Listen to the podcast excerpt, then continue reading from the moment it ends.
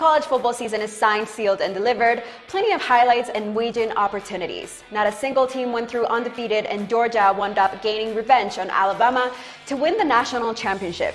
The Dogs were favored twice against the Tide and lost outright in the SEC championship before winning it all. There were upsets galore as teams ranked in the top five were toppled week after week. The BetUS College crew does a deep dive into some of the schools that provided great moments on the field and against the spread.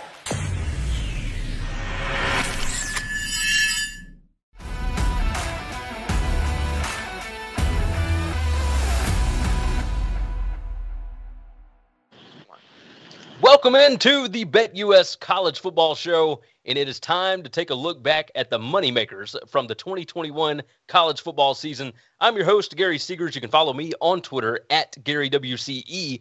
And let me go ahead and introduce the experts, the guys that know their stuff. They're going to help you look back at last year, which will hopefully help us prepare for the 2022 season that is coming up ever so shortly.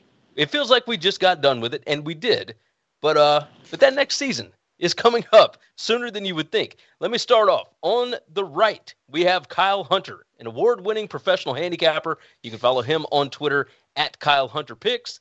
Kyle, uh, it was a crazy season, and as we dove into these numbers, we found even more things that maybe we wish we had paid attention to while we were in the middle of the year, right?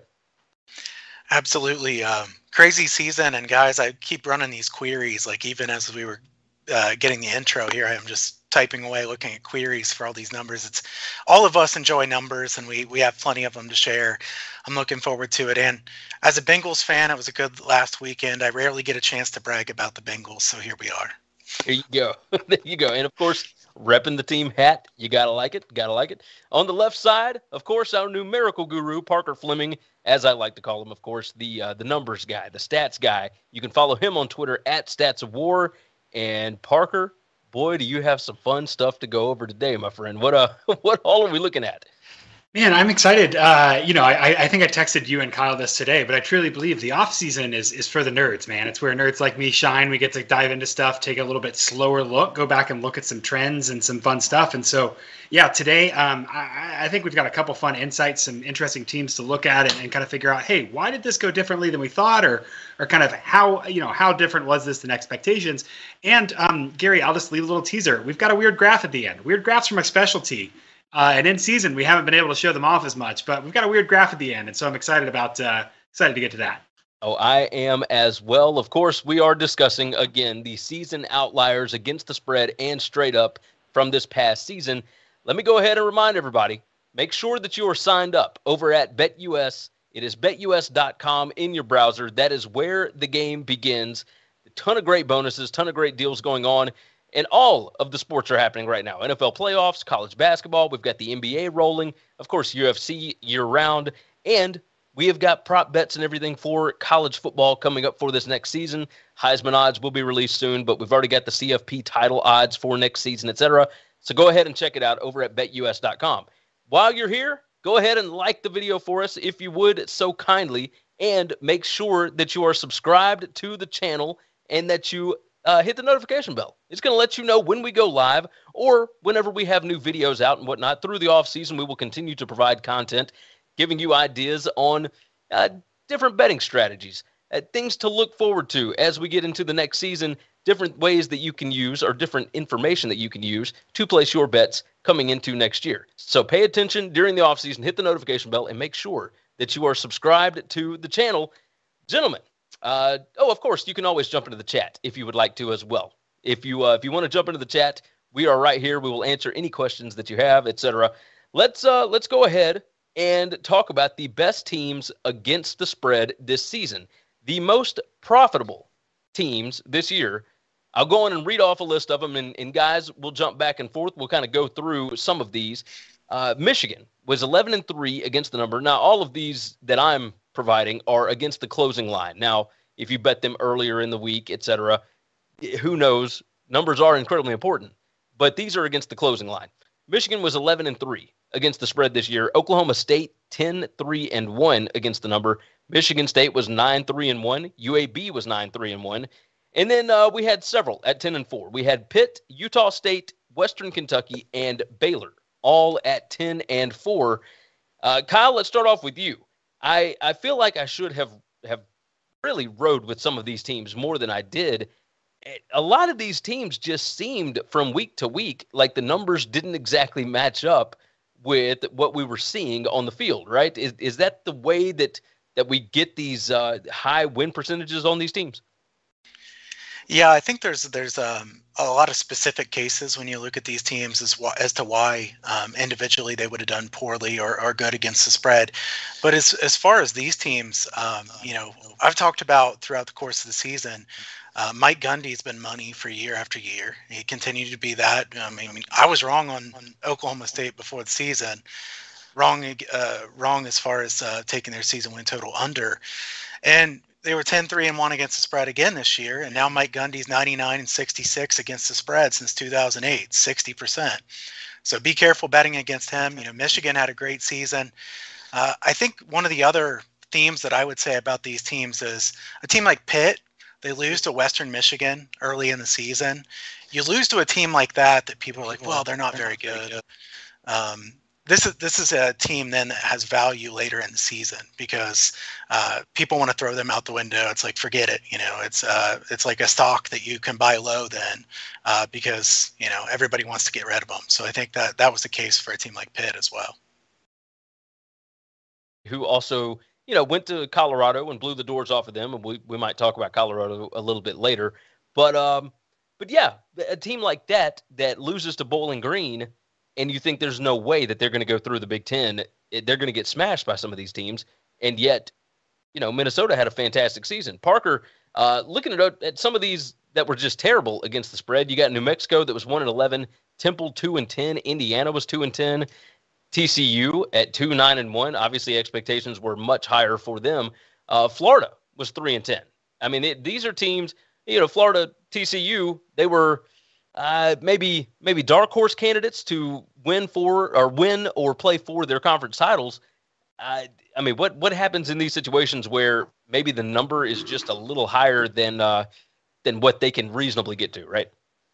Yeah, well, I weirdly think that, you know, like TCU, for instance, and Western Kentucky were kind of two sides of the same coin this season, in that in updating their information, Vegas was a little bit too conservative both ways. So TCU very early on had some very big, very uncharacteristic problems with um, uh, defense and specifically with rushing defense. And Vegas kind of gave Gary Patterson the doubt, and they and they kind of didn't adjust quickly enough to how bad this defense was. On the flip side, with Western Kentucky, uh, a team I wish I had backed every week, they went you know ten and four. Vegas was a little slow. They, they, they're a little slow to kind of update and say, oh, this offense is actually pretty great. This team's going to be very disruptive. And so there's a lot of value in kind of those. Um, if you can identify those events that are happening that kind of go against the narrative and, and, i think there's an opportunity to kind of exploit these slow adjustments um, for for teams that have historically been good or historically been bad and, and are different this year. So those two are really interesting to me. Um, another one i think is um, that, that really stands out to me is washington. You know they lost to um, they lost to montana to start the season just an absolute inexcusable loss just i mean a slogfest it wasn't like Montana got lucky with some big plays. It's like no, they had a defensive battle and got beat by an FCS team, and so um, that was a team that I I had flagged as man, yeah, kind of early on you had some signs that they just weren't doing great. There was a lot of offseason noise. They're probably somebody that um, you know is a profile of a team that you had wanted to. Um, bet against the entire season. One I will say that kind of got me. There's this there's this weird zone, right? So there's the obvious bad, like New Mexico, TCU, Washington. You've got Kansas Southern Mississippi, Memphis, and Florida Atlantic, all right there at about four and eight uh, against the spread. And those four teams are, are, are teams where I think the best version of themselves could have been competitive a lot and should have covered a lot but they came up short in, in, so many spots that they were kind of hard to figure out. So there is a little bit of a twilight zone just before you get to those bad teams. Of you know, at one point during the season, Florida Atlantic had a decent pass defense. Um, things obviously fell apart there. Memphis has a, a good, experienced, high value quarterback. They couldn't figure things out on defense, and so they were flighty and kind of back and forth. So um, some of these with the records, it's interesting to just look at the narratives and say where did where was there a clear narrative that you could have beaten Vegas to adjust to, and where were you know some of these kind of twilight zones where the narrative wasn't clear. There were there were high variance over the season. Most certainly. Um, that's going to take us off of the best teams against the spread and the worst teams, I guess Let's talk about the best underdogs this season. And that's one of those where, uh, again, maybe Vegas doesn't exactly uh, adjust correctly throughout the season, and you can take advantage of a few things. Let's talk about those actually against the spread, right? To, uh, Tulsa was 4 0 against the number. Boise State 3 0 against the number. Oklahoma State was also 3 0. Then you move into some of these others that did have a loss. Baylor was 5 and 1 against the spread. Michigan State, Central Michigan, Nevada, Arkansas, San Diego State, and Army were all 4 and 1, along with UAB, Nebraska, Cal, UTSA, and Minnesota, all being 4 and 1 against the spread. Now, there were a couple of teams that I wanted to bring up that were underdogs basically all season and found a way to stay within the number over and over and over again. Bowling Green was 8 and 3 against the spread. Now, that was not a good football team, but they were not as bad as what the numbers would suggest. And the same thing with UNLV. UNLV only had two wins on the season, but they were 8 and 4 against the spread as an underdog. Uh, these are, uh, it, it happens all the time, right? You can't quite get adjusted to what this team actually is. Uh, you know, Kyle, let me start off with you on this. Uh, looking at some of these underdog teams, I mean, there are obvious ones. Army, uh, UTSA, we were kind of surprised that they were an underdog five times this year. But, you know, UAB, Arkansas, like these are teams that we figured out very quickly with their coaching staffs.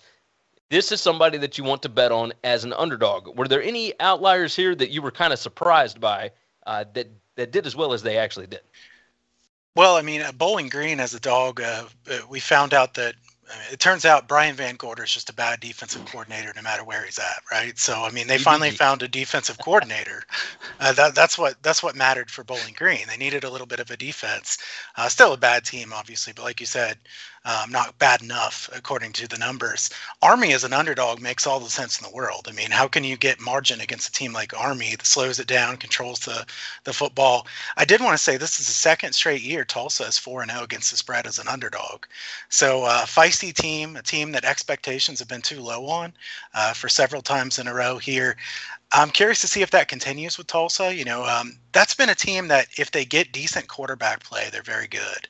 But finding decent quarterback play for them was not very easy. So um, the one that surprises me the most out of all these, I think, um, you know, I, I, think I'm surprised by Cal being uh, good against the spread as as an underdog. You know, Cal is kind of sneaky. I mean, I, I didn't think they were very good this year, and, and yet here they are making money for people. Uh, I was looking through the notes here, and I'm like, Cal, wow, I'm surprised Cal was on that list. I don't exactly know why Cal did good against the spread. I guess that's a kind of one up for uh, debate. But yeah, Minnesota is another one that fits in because, like you said, you know they lost that game to Bowling Green. Everybody thinks they suck, and then all at once they have a good offensive line. They run the football, control it, uh, do very well. Baylor, I think, just a really well coached team there, five and one against the spread. So a lot of these make sense, but there's a couple of them that stand out and are kind of weird. Oh, most certainly. Let's talk about those that won straight up as an underdog the most. Uh, Parker, this kind of fits right into your wheelhouse. Baylor was five and one straight up. Now I just talked about them being five and one against the spread. They won five times outright as an underdog this year. Uh, that is just remarkable work by Dave Aranda. Uh, on top of that, Michigan State, UTSA, and San Diego State all four and one straight up. Utah State six and two straight up as an underdog. That's another one of those situations where you have transfers come in, et cetera. And we'll we'll probably talk transfers towards the end of the show. Uh, but you bring in some transfers, you bring in a, a first year head coach, somebody that knows what they're doing with a team that was dreadful a season ago, and it's a whole new roster. It's a whole new team. It's a whole new mindset. They uh, they go six and two straight up, and then the last two I'll bring up. Minnesota was four and two straight up. That makes perfect sense with what Kyle was talking about, and Louisiana, Louisiana Lafayette three and one straight up as an underdog. Every time I talked about this towards the end of the season, at Louisiana being an underdog at home to App State was just almost absurd.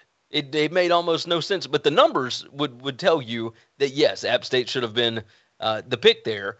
But just watching Billy Napier and that team play over the last however many years, you knew what the situation was. They play up to the level of competition and down to the level of competition. So uh, when they are put in a situation like that, it's a little weird.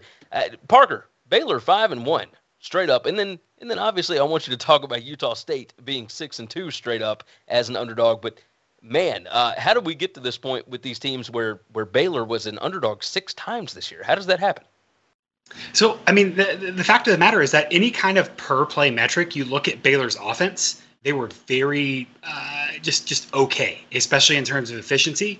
Um, and their defense wasn't as excellent as as it's kind of made out to be. Where Baylor found a lot of value was kind of two two places. They went for it on fourth down more than anyone else in the nation in the regular season, and they converted at a high rate. They were they were running the ball decently well.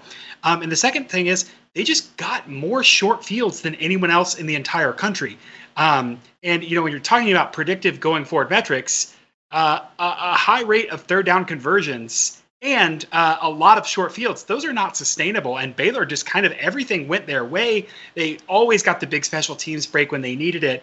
Um, Baylor in their last four games they had 39 drives that started in their own territory. Gary, they scored 40 total points, 1.02 points per drive starting in their own territory. They were 4 0 because Big 12 championship game. They were across the 53 times. They scored 21 points. That's all they needed. Um, and, and, so, you know, one of the least penalized teams. So, uh, again, kind of very hard to project going forward.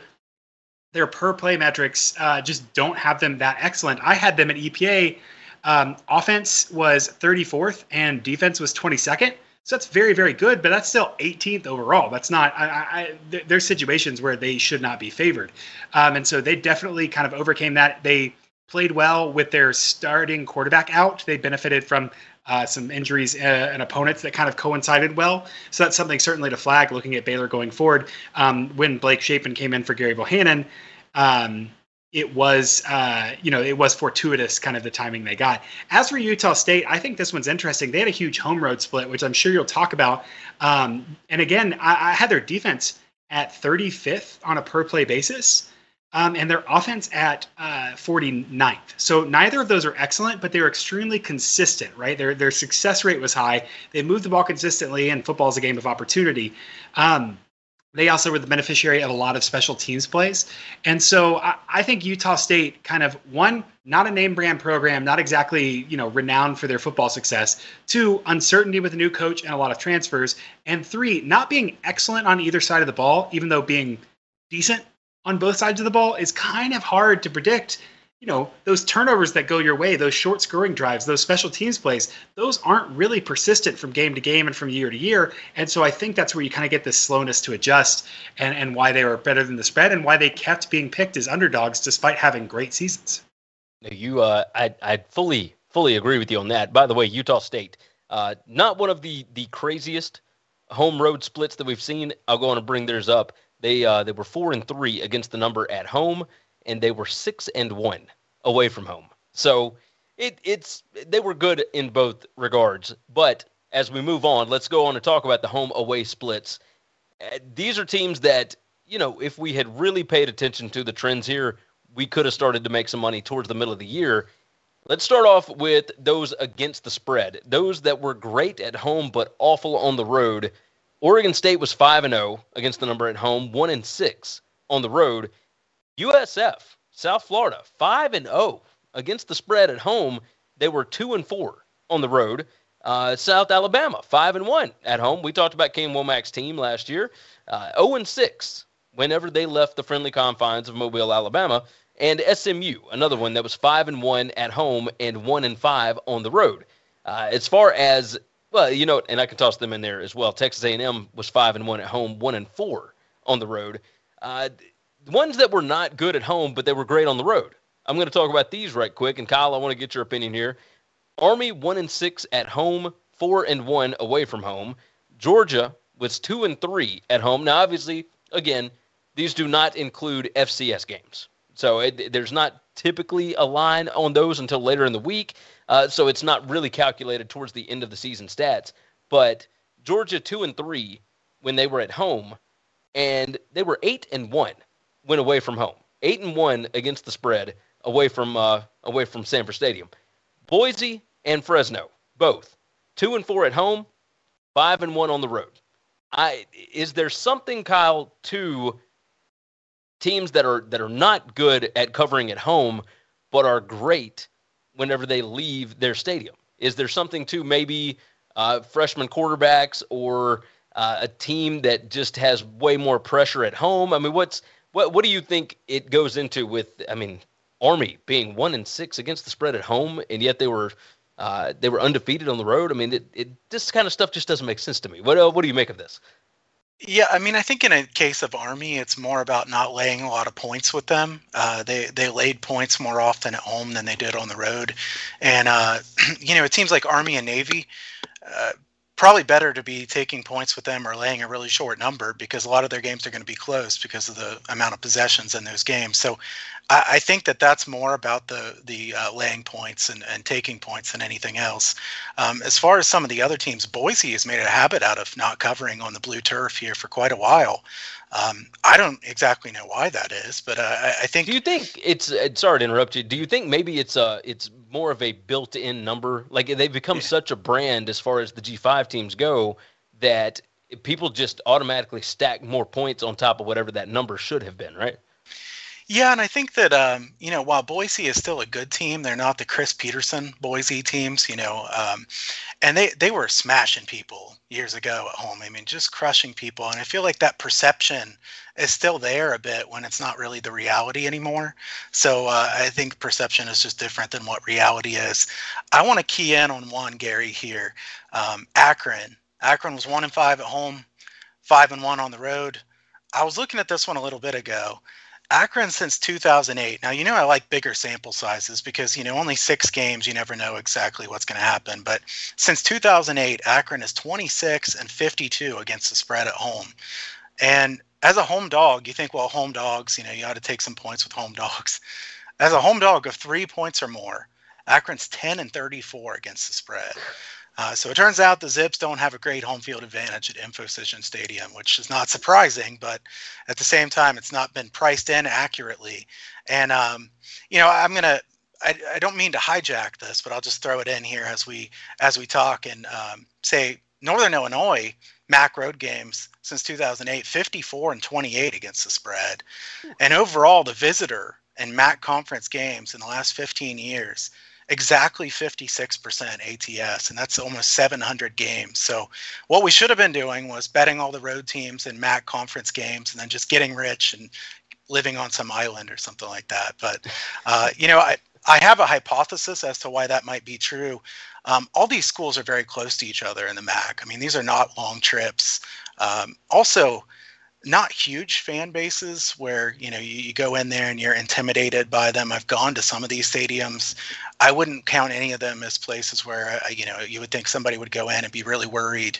Um, but you know you talk about akron kent uh, bowling green these are all very close to each other. There's no weird travel spots like you would have at like a corvallis for oregon state. So that's my hypothesis there but i thought it was interesting as you look to the bigger sample size Oh no, you are certainly right about that, Parker. Uh, before before we move into the totals on this, you know, uh, we talked about uh, Boise and Fresno and Georgia, et cetera. Uh, the Georgia situation with them being not as good at home as they were away from home, is this just points that are baked in to the line? Is this where where do you think this uh, this split comes from with these teams that are really not good on the road but are great at home, and then vice versa? Yeah. So I, again, as as someone who um, you know likes the numbers and likes the analytics, I'm always a little bit wary about splits like this because it does come down to you know one shot. It, it's a one shot game with a season, right? Like you only have you know you know a very very limited sample size, and and, and strength of schedule can differ vastly, and, and I really think that. Um, Army's a good example of that. If you look at Army's road games this season, um, at Georgia State, who has a stout defense, but that's not too big of an issue. But they played at Wisconsin, they played um, at Liberty, and they played at uh, you know a neutral site game at Navy on the road there. So uh, th- their strength of schedule from home and away was was pretty big split there, and so that's what might might be driving some of these differences. I do like that point, Kyle, about kind of the historical averages in the MAC. And I think that there actually might kind of be a, an inverted advantage to traveling in the MAC because those distances are so short, what's probably happening is the guys that are traveling, those MAC teams, they're taking the day off class on, you know, Tuesday or Thursday or whatever. They're getting there early, they're getting stretched out. I wonder if, you know, the guys at home are having basically a normal day where the road team gets there a little early and kind of gets to get settled in. I again, uh, we could probably look that up and and see that. Um, but yeah, some of these splits I think are super interesting. Um, one thing that stands out to me is is all of these are teams that are um, flawed in one element and and good at the other. So Oregon State, for instance, eighth in offensive EPA, 95th in defensive EPA per play right? Huge split. And so that's gonna that's gonna be a roller coaster for you, right? But at home, they just got a really good draw. I mean, you look at their home schedule. Um, Hawaii, Washington, uh, they they really stuck Utah on a shocker, and then they had Stanford and, and Arizona State. So um, I mean, Arizona State really ran out of gas towards the end of the season too. So Oregon State's home road splits are probably mostly due to the fact that um, their strength of schedule is vastly different at, at, home and on the road. And so that's just something important to remember is like there is some effect for these splits and Corvallis is hard to get to. And that certainly uh, presents a challenge, but those splits of, of strength of schedule, I think are um, really, really w- worth noting that there's multiple effects going on there. And the, these are small sample sizes. That makes sense. Makes perfect sense. Let's talk about Gary, the over unders. Can, um, I, can I throw in a couple more yeah, real quick, Gary? Yeah, go ahead. Sorry, sorry to interrupt. I just I want to throw this in. I feel like we're kind of on the fly a little bit more, but I, I like a couple of these stats, and I want to get Parker's opinion on one of these too. Um, the Sun Belt, another one that's really interesting when you look at the home red splits, which I think you could consider the Sun Belt at least somewhat similar to the MAC. Uh, Sun Belt probably a better conference, but still similar. Sun Belt 55.4% ATS for road teams in the last 15 years. Home favorites 43.3% against the spread in the last 15 years. Yikes. I mean, what a terrible. You don't want to be laying points in the Sun Belt uh, with those home teams. And then one more, real quick uh, the Big 12. 53% ATS for home teams. So home teams have actually done well in the Big 12, especially in the non-conference, which to me is really interesting. Big 12 teams in the last 15 years in non-conference games, 55.8% ATS. Parker, any thoughts there on a hypothesis as to why that might be?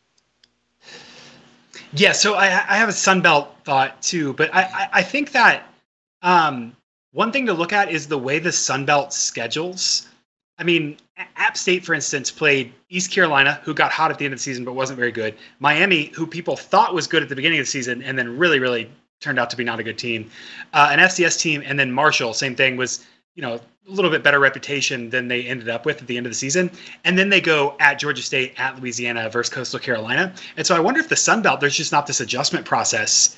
I, I, I think it'd be easy, Kyle. We should do this to break down the temporal distribution, which is the only way I can say when those things happen. Like when it, you know, is there is there pre week eight, post week eight, or something kind of breakdown for those home and road splits? Because it would make sense to me that there was an adjustment period because the non conference schedule requires some adjustment and maybe there's some inefficiency there. Um, but yeah, I think they're, they're they're like the MAC and they're close. Um, as for the Big 12, um, I think that historically the Big 12 has been a super good offensive conference, and I think that shootouts, home teams are going to win shootouts. I think that's just probably more more likely to happen. Um, and so that's probably what we're seeing is that there's just been elevated scoring.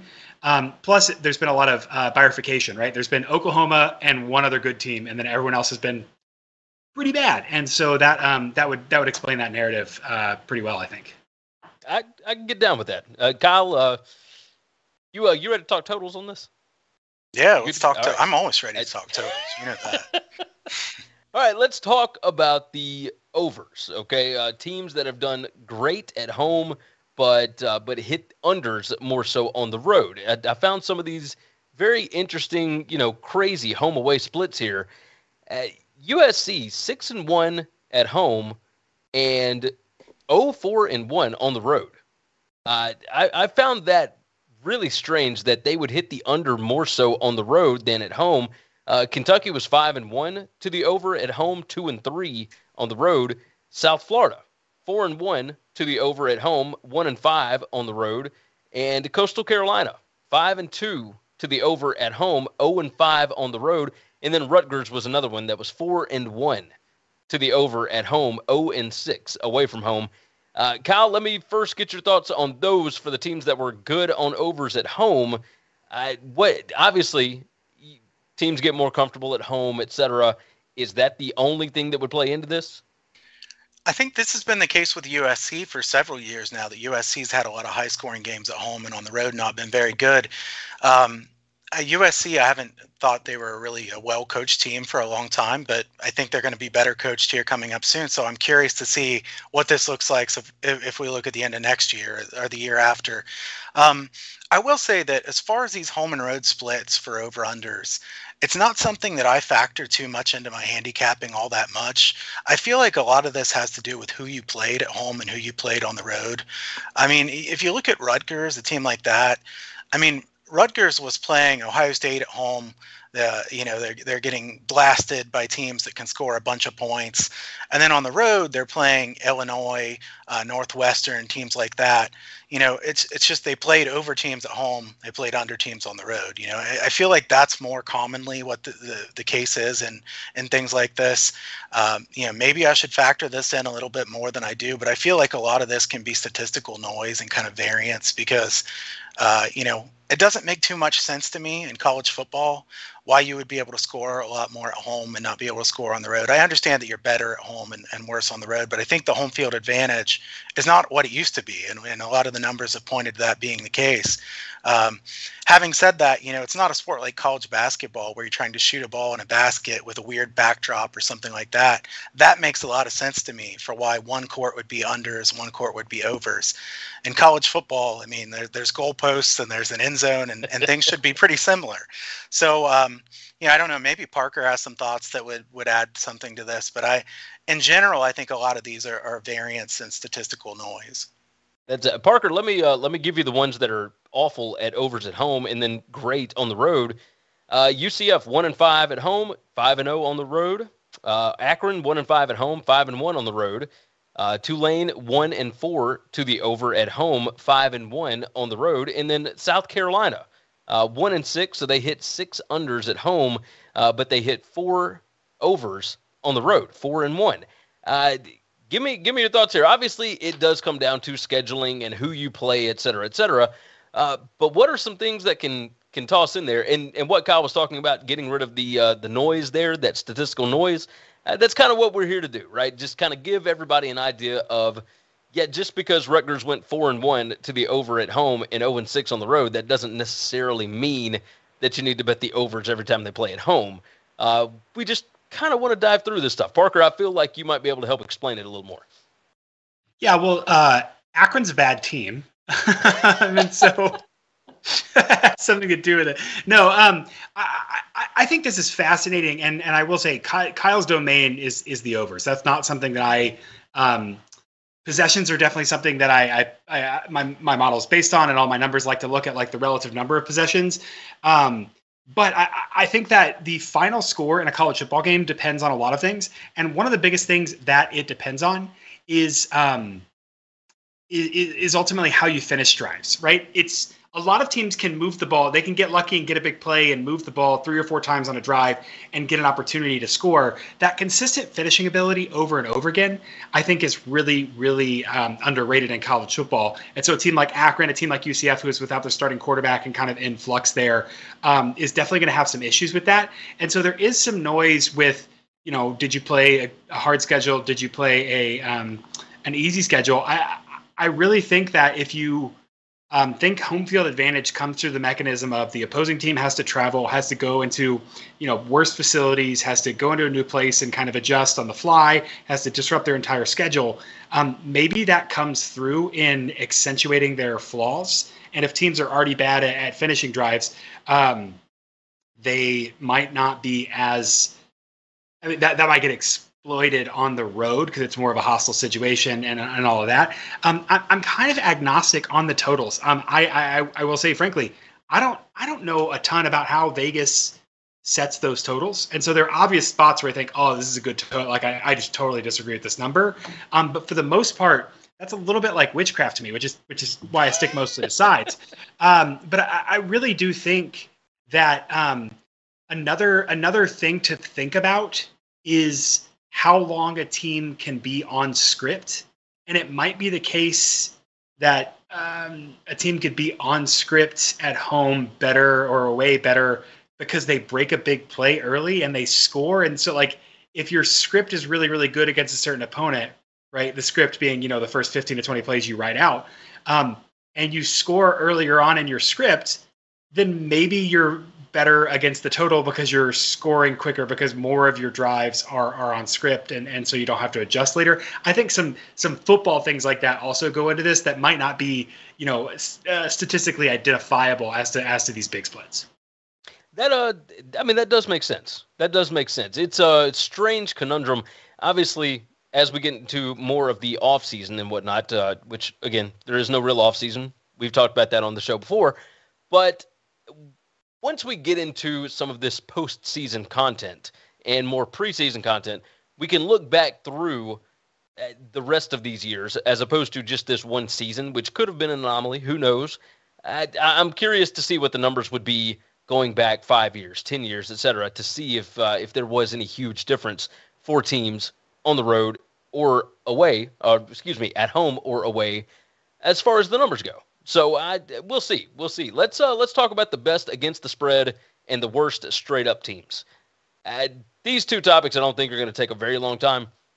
Uh, the teams that were awful, straight up, right? Just bad records, but were actually pretty good. I've already brought up a couple of these. UNLV was two and ten straight up.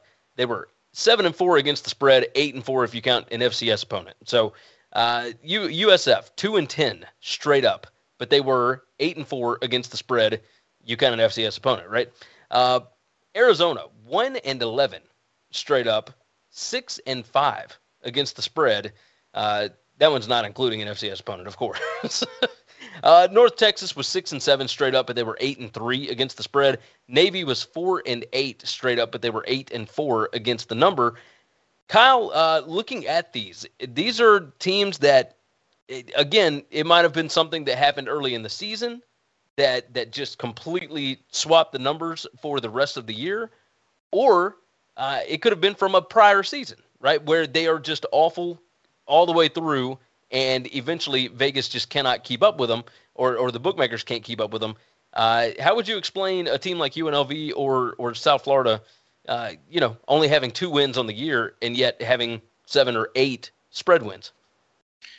You know, uh, most of the teams on this list don't really surprise me too much, uh, especially on the best straight up and worst uh, against the spread. But as far as best against the spread, worst straight up, I was kind of trying to form this hypothesis for why a team like Arizona or USF could be uh, in that situation. And you you kind of think maybe they had turnover luck, but that wasn't the case with these teams. Uh, Arizona negative 17 turnover margin, and yet they were able to be that good against the spread which does tell me that you know Arizona didn't quit. They they did play better defensively later in the season. Uh, I think improved coaching there. Uh, you know, I don't think Sumlin did a very good job there in the past, and everybody knew it was going to be a really rough season this year. So, uh, you know, these teams don't really surprise me too much. Uh, Littrell is a good coach for North Texas, and uh, we knew they lost a lot, but they, they sure improved a lot and got a running game going, and their defense was better. Navy's the one that I wanted to point out at least briefly. Navy as an underdog's been money in the bank, 50 and 33 against the spread in the last 15 seasons. As a favorite, 55 and 57 against the spread. So, in general, I think these service academies, uh, you know, bet them as a dog. Uh, either fade as a favorite, or if they're a small favorite, maybe they're a good uh, bet. But um, I don't know. You know, I think UNLV was just a case of a team that finally got a bit of an identity. You know, they were able to run the ball a little bit. Um, you know, none of these teams are good, but there's always a number you have to take a team on, right, Gary? I mean, this, this oh, yeah. is what this is what uh, I said in our text beforehand. You know, some people say, "Well, I'm not betting that team no matter what. I don't care what they do." And it's like, well, you have to have a number that you want to back a team, and and I mean, you know, you're going to give me 50 points? Sure, I'll take that. You know, I mean, you can't just say I'm automatically going to bet against this team, or there's no way I'll bet on this side. And I think that's what this goes to is that perception just got so low that finally uh, they were undervalued. Uh, Navy, a big, big part of this. I think the best thing that could have happened for Navy betters is getting blown out by Marshall and Air Force in the first two games of the year and then, of course, they had the bye week, and then they came back with a different quarterback, and everything just seemed to click a little bit better. They weren't a great team, and Navy's schedule was absurd this year. But getting blown out the way they did in the first two games, I think, is what led to Navy being so good against the number because they were incredibly undervalued pretty much the whole season. Uh, Parker, you know, North Texas six and seven straight up. They obviously started out awful and then completely changed their offensive philosophy. I think that's another thing, right? Is when you see a team that either switches quarterbacks or whatever, I don't know that there is enough of an adjustment made to that team as far as the numbers go. Uh, when you're actually running models, etc., how can you how can you adjust for something like that happening? Right? If uh, if UCLA had lost uh, Dorian Thompson Robinson at some point middle of the year, it takes several weeks to get readjusted to what that number uh, would be closer to. Right? Is is that the way that we should be looking at this? Yeah, I, I think so. So I, I, think on one hand, that's absolutely correct in that um, you there's a lot of value if you have a good system for identifying which injuries are going to matter and, and kind of how they're going to manifest and translating that. Uh, one way I combat that is just uh, you just you just weight games more recently a little bit more. Um, and so largely when that happens, especially if there's a big drop off and, and, and a team drastically changes their usage and run pass or their success in run pass, um, uh, then they, you know, my model will bake that in and say like, oh, they're not playing well. Um, I got, I, I'm fully admitting that I got cooked on North Texas versus UTSA. I thought UTSA had gotten out of their system at the end of the season, and North Texas just was playing a lot hotter than the numbers could get. So definitely something to be wary of because there's a little bit of like survivorship bias. Because for every team like North Texas who played better and kind of outbeat our expe- uh, beat, beat our expectations, there's you know a number of teams that statistically could look the same, and you could say oh, I think they're going to be a hot team, and they that that, that never really manifested. Um, the other thing to look at is when teams are outperforming expectations. We have to remember that Vegas and and a lot of analytical models make their models based on what they believe to kind of be the repeatable, important, consistent week over week factors in success. So um, Arizona, for instance, 130th in turnover margin per game, 129th in penalties per game. North Texas, 78th in turnover margin per game, 109th in in uh, yeah 109th in penalties per game. So those are a lot of variance, right? Like that's a lot of variance that really doesn't reflect how well you move the ball on a consistent down to down basis, and that's where you can see these kind of you know runs and, and and rises of teams that that outperform or, underperform their expectations is kind of at the margin of you know are are they weirdly good on third downs? Do they have discipline? Do they compound mistakes with penalties? Um, or you know we don't have the data necessarily to look at these turnovers and say well were those turnovers um,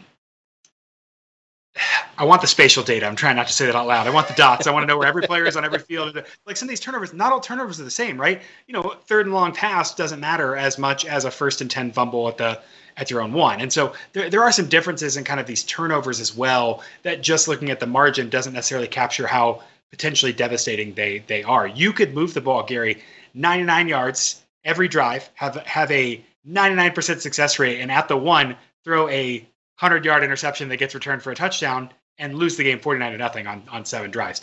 Um, that also being said, um, some of these teams are a little slower. I know Arizona, for instance, was pretty slow. And so when you have fewer drives, you have more variance. And so that's, you know, chaos favors the underdog in college football every time.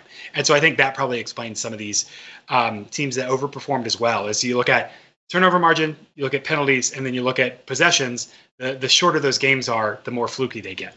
Oh, most certainly. Uh, one team that I did not bring up here, but kind of fits everything you were talking about, Parker. Nebraska was three and nine overall, uh, straight up. They were six and five against the spread, obviously not counting the FCS win. Uh, that's another one of those situations. And uh, Vegas was pretty much on the nose with them for the most part, right? They had them favored and they would lose, and then they had them as an underdog, and they would. There were a lot of different uh, situations with Nebraska, uh, but it explains why Nebraska, even late into the season, when they only had you know a couple of wins, they were still being favored over good teams, or they were only like a two or three point underdog to say Michigan, right? Um, let's look at the best straight up teams that were the worst against the spread, right? Teams that you had really high expectations for, but didn't always meet the number. Uh, we'll start off with Coastal Carolina, 11 and 2 straight up, and they went 6 and 7 against the closing number. Uh, that's, I mean, five games off the pace there. That's just not uh, not great. BYU 10 and 3 straight up. They were 4 and 8 against the spread. So again, expectations got sky high Uh, maybe because of some of the early season wins, especially maybe the one over Utah, uh, et cetera, uh, Arizona State, all those. Clemson was 10 and 3 straight up, which, again, we talked about this on last week's show, I believe. Clemson won 10 games, and we thought it was a really down year for them. I mean, it's just crazy. Uh, but they were 5 and 7 against the spread. Uh, Oregon, 10 and 4 straight up. They were 5 and 8 against the spread. Uh, UCF, 9 and 4 straight up, and they were 3 and 8 against the spread.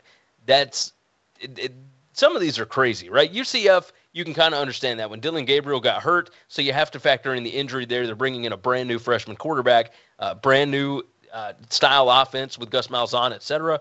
Clemson, we understand that the offense was not great, but the defense was lights out, so that one makes sense. Oregon, uh, expectations were super high, especially after the Ohio State win. All of these are explainable, right? Uh, Kyle, let's move it back over to you on, on these. You know, teams that were really, really good, and we see this often, right? Uh, teams that are really good overall, Georgia, Alabama, they're always going to be massive, massive favorites. So sometimes they cover and sometimes they don't. Like there's not a huge uh, lean one way or the other on those. You uh, you got a feel on on maybe what happened with Coastal Carolina and BYU and some of these teams. I think from this list, there there isn't a single one that really surprised me very much from this list because, uh, like you said, Gary, um, BYU with the huge win over Utah early in the season, Oregon over Ohio State. Everybody saw those games and they say, "Wow, man, I got to bet that." You know, those are very public games. Everybody sees it. Um, perception changes really fast early in the season, and then that stays for a long time. Uh, Parker said something that interests me quite a bit there a minute ago when he said, "You know, weight something more by recent games." Which I think is uh, pretty important. I mean, does it really matter what a team did in week two or week three by the time you get to the end of the season? And yet, that's still being factored in pretty heavily in a lot of cases. So, uh, you know, a team like Oregon, I mean, they beat Ohio State at the beginning of the season. They, they probably wouldn't have beaten Ohio State at the end of the season. Uh, BYU, they beat Utah at the beginning of the season. I don't think they would have beat Utah at the end of, or they wouldn't have beat Utah at the end of the season. Coastal Carolina, I mean, Grayson McCall uh, mattered there. I mean, he was banged up, but didn't play some of the time. Uh, you know, UCF obviously without uh, Dillon Gabriel, that was a big difference there. And I don't know uh, how much I trust uh, Gus Malzahn either. So, uh, you know, this is a, a list that doesn't really surprise me too much. Any of them, you know, Clemson, like you said, ten and three straight up is probably the biggest surprise of anything, just because it seemed like they were so bad. No, it definitely definitely makes sense. Parker, you uh, you got a thought on any of these, or were there any others that you had found that uh, that kind of stood out for you? Coastal and BYU were two that I circled for two different reasons. Coastal, one because uh, I think three factors really got them. One, their offense uh, was super novel last year, and um, this year I think it wasn't as novel, so it's a little easier to game prep for. Second, they lost a lot on the on the defensive uh, line, and I, I, think it was just way harder to replace that, even at a Sun Belt level, than anyone thought. Um, and then third, when you are that good, you're going to get everyone's best shot every week. Um, and, and, so that is definitely a, a, real thing. And I think Coastal was a victim of that. They were, you know, really big favorites in some games, and they got they got. Uh, you know they got in some rock fights.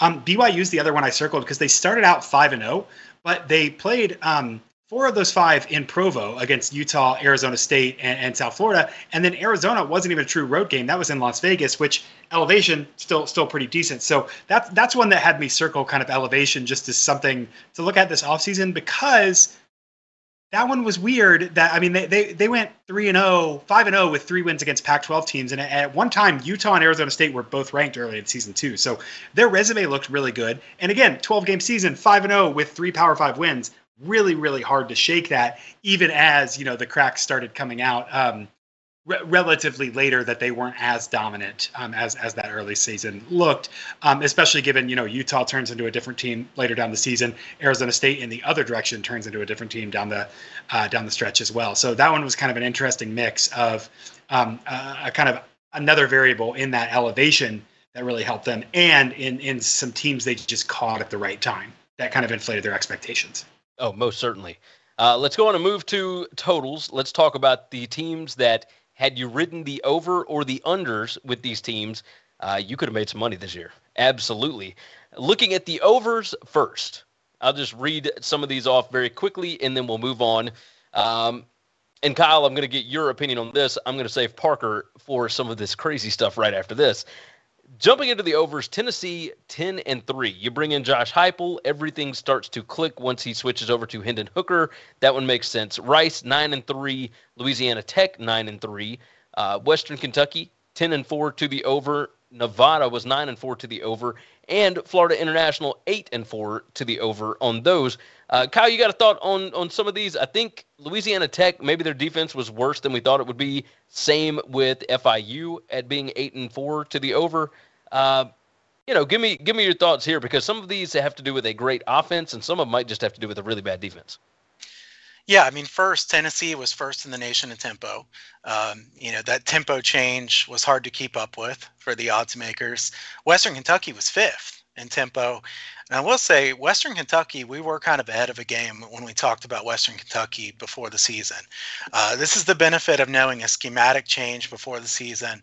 You say, okay, Western Kentucky should be a good team to back ATS. We talked about that and play overs with, especially early in the season. Turns out overs were good throughout the course of the season for them. I don't know if they'll be able to keep that up without their offensive coordinator and without Bailey Zappe, but uh, that's that's a discussion for another day. But what that that proves is, you know, knowing the schematic changes and something that a team's going to be completely different than they were the year before can be very valuable, especially early in the season. As far as the other teams, um, Nevada couldn't stop the run. Um, FIU just an absolute train wreck on defense. I mean, really overall, um, that that program certainly Rice was far worse on defense than I expected them to be. I thought they'd be a, a, lower scoring team. I think they're the biggest surprise for me of the over teams. They were 118th in yards per play allowed. Uh, would have expected them to be pretty good defensively, or at least decent. And Louisiana Tech, uh, pretty decent offense, really bad defense. A lot of these teams in the over category give up a lot of big explosive plays as well. No, uh, definitely makes sense. Uh, the Rice situation, I think their over under was what five and a half. So it, a lot of people had them making a bowl game this year, and they were they were not that. They were not they were not a bowl team whatsoever. Uh, looking at their final record here, Rice was four and eight. Um, so you know, finished out the year, I guess okay, but uh, but Rice was not good pretty much all year, and that's what led to a lot of these overs. Uh, as far as the unders, if you had ridden the unders with some of these teams, uh, you would have definitely cashed. Boise State two overs on the entire season. They were uh, two overs and 10 unders. Penn State, three overs and 10 unders. Ole Miss, Lane Kiffin's offense. I think the expectations got a little bit crazy, and people forgot the fact that he still likes to run the football. And props to DJ Durkin, right? DJ Durkin, the defensive coordinator there, who has now moved on to Texas A&M. DJ Durkin played a very much bend don't break style of defense with what he had at Ole Miss three overs and 10 unders for Ole Miss this season. Uh, Washington, New Mexico, Arkansas State, and Boston College all were three overs and nine unders. And Illinois, three overs, eight unders, and one push. Uh, Illinois makes perfect sense. Washington makes sense. New Mexico makes sense. Arkansas State, uh, I think their defense was so bad early on that the expectation level just got a little crazy. Kyle, uh, do you think obviously Penn State and, and Ole Miss and you know Arkansas State, all completely different teams, but all end up around the same number there. Uh, how do you attribute that to uh, to all these unders? So uh, for these teams individually, Penn State was really good at not giving up big plays on defense. Uh, defensive explosiveness is really key, and that's something that I've looked at more and more with my totals numbers. Uh, you know, those huge plays that you give up can can really uh, add those points in quickly. Penn State played very fast, but they weren't very explosive on offense, and, the, and their defense was very good at not giving up the big plays. Washington's offense was just atrocious. I mean, we know that all season. 15 plays of 30 yards or more so far, or so far all season. Listen, listen to me thinking it's still college football season. I think it's wishful thinking, right?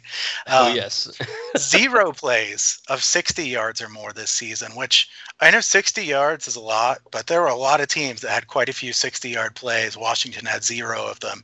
Um, Arkansas State is the one that's just mind boggling, though. I mean, they gave up 15 plays of 60 yards or more this season. They were still an under team. Um, it looks to me like they gave up about 11 or 12 of those plays early in the season and that's what gary was talking about there is you get you're so bad defensively earlier and, and they really weren't good on defense later but their numbers were so high on the totals if you look at arkansas state's games they were still high scoring it's not to say that this, these were low scoring games it's just you know the number matters a lot.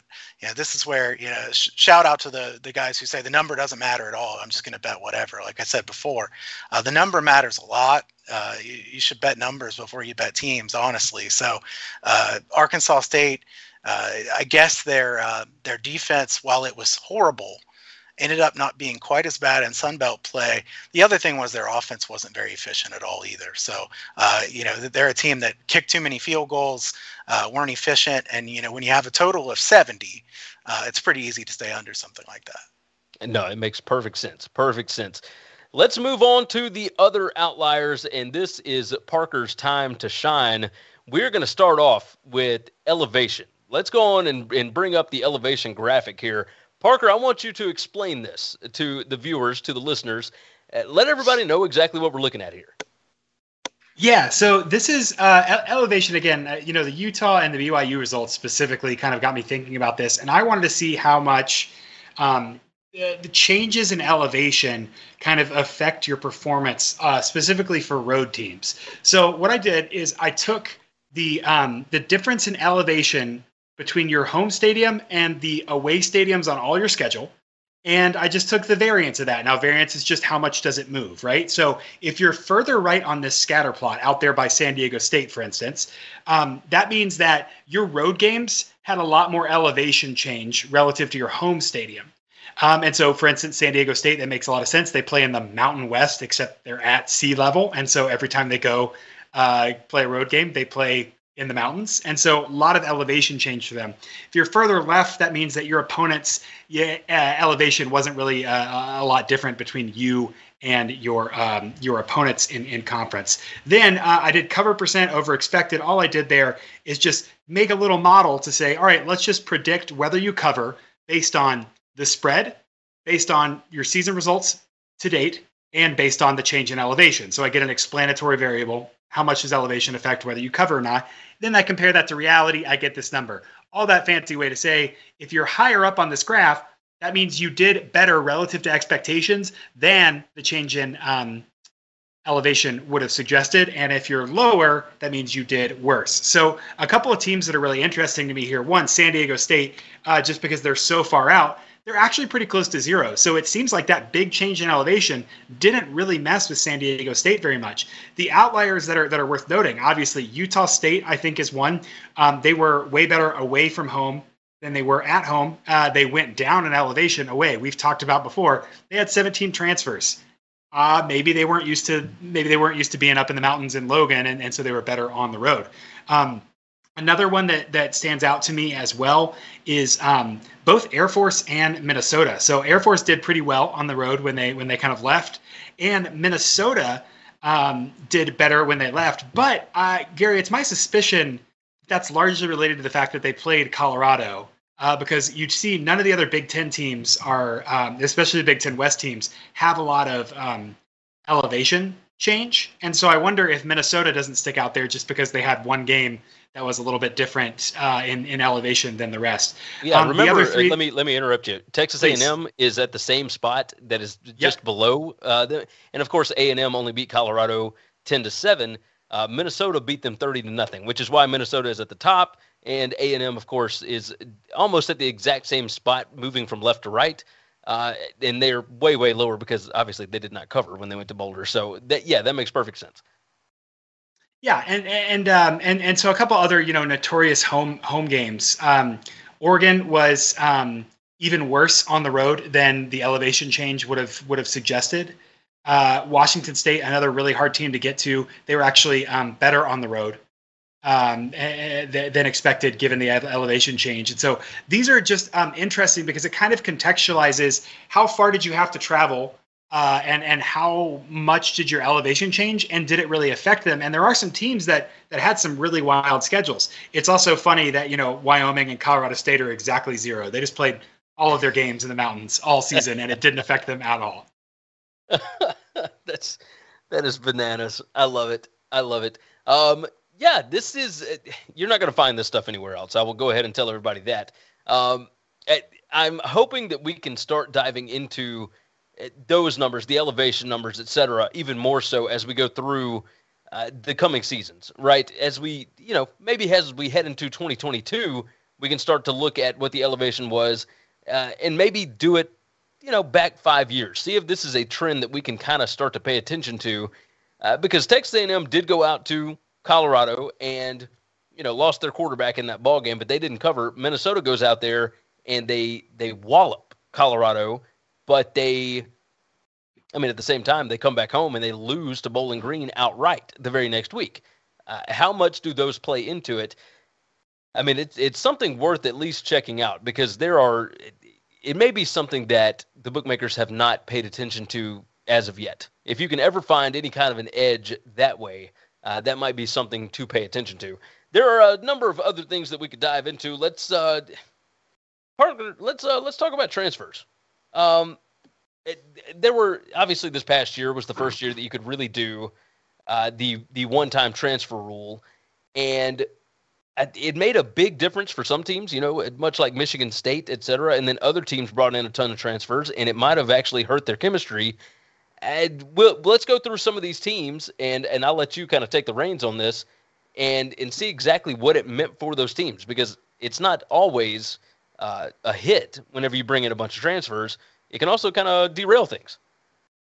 Yeah, so one of the reasons I think this is so interesting, Gary, is that there is this information uh, asymmetry. There's this uncertainty. You bring in a lot of transfers, even if they're highly rated, you still don't know what's going to happen necessarily when they get on campus and how well they're going to do. So, a couple teams that I think are worth pointing out, and, and, and obviously on a couple of these, you're going to see there's coaching issues. Like obviously transfers weren't the main thing that was going wrong, but some of these are still interesting. Um, Florida, for instance, they brought in uh, you know Arik Gilbert. Maybe he was going to come play tight end. They um, brought in uh, a, couple former five-star transfers and really beefed up what had been a poor recruiting class. They only went 36% against the spread, not including FCS games. Um, and so that's where you know again you see these narratives of oh SEC school they're they're beefing up with transfers. I think that's really relevant for this year. Um, just because a team is getting a lot of transfers doesn't necessarily mean that's going to um, that's going to automatically mean that they're going to be better. Uh, along with them, LSU and Oklahoma both rated the transfer portal heavily. Um, notable, all three of those teams don't have their coach anymore. Maybe getting a lot of transfers is um, a sign that potentially there's uh, something on the horizon there. But uh, all three of those teams went 36% against the spread. Um, one that really stood out to me. Uh, uh, in addition to uh, Michigan State, 72% against the spread and, and a lot of transfers. Um, UCLA, uh, 67% against the spread. They brought in Zach Charbonnet from Michigan.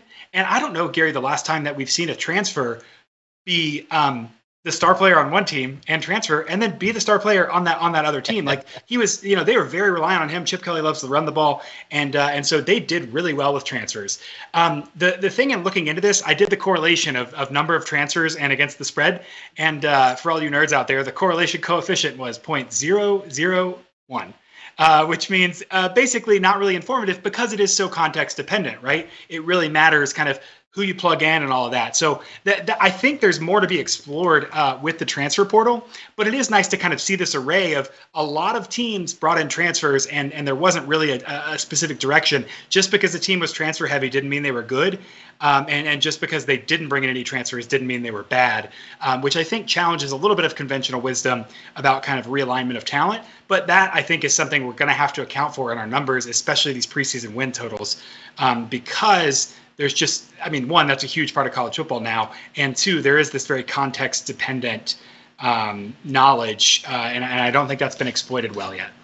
No, it definitely definitely makes sense uh, when you look at teams like Western Kentucky. You know, we Kyle and I talked just a little bit ago about how important it was to be ahead of the game, uh, ahead of the numbers, on knowing that they were making a stylistic shift. Well, we just saw that when they brought in Houston Baptist uh, offensive coordinator and the quarterback and a couple of they, they brought the whole offensive system with them. There was already chemistry, and you knew that they were successful in FCS uh, scoring. Uh, let's uh, let's we can look at Washington State going forward the same way. They just brought in Incarnate Words quarterback and their offensive coordinator, and they will likely bring in some more guys as well. So, uh, with that said, you know, I think we'll uh, I think we'll close it off here. Kyle, do you uh, do you have a thought on the transfer portal and uh, in the way that that can maybe lead towards uh, getting some value on some numbers? Well, I mean, I think it's something to examine a lot closer because it's uh, specific cases, like Parker was saying. Because you know, there's some cases where it doesn't work at all. There's other cases where it works uh, in a in a really good way, which is kind of why the coefficient comes out to what it did, uh, like Parker said. Because um, there's some that are to one extreme and others to another extreme. the The question is, can we do a better job of predicting which cases that will work?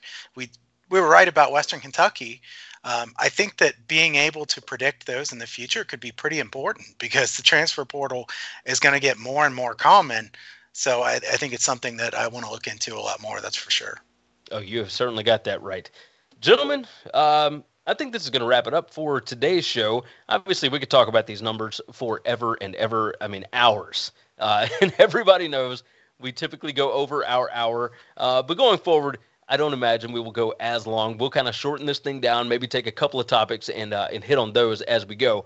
But again, you can all tune in. You can find out for yourselves. We'll figure it all out. I want to say thanks to everybody that hopped in. Uh, let's see, Alejandro, Eric, um, who else did we have? Stephen, P. Matt, etc. You guys are fantastic. We appreciate you jumping into the chat.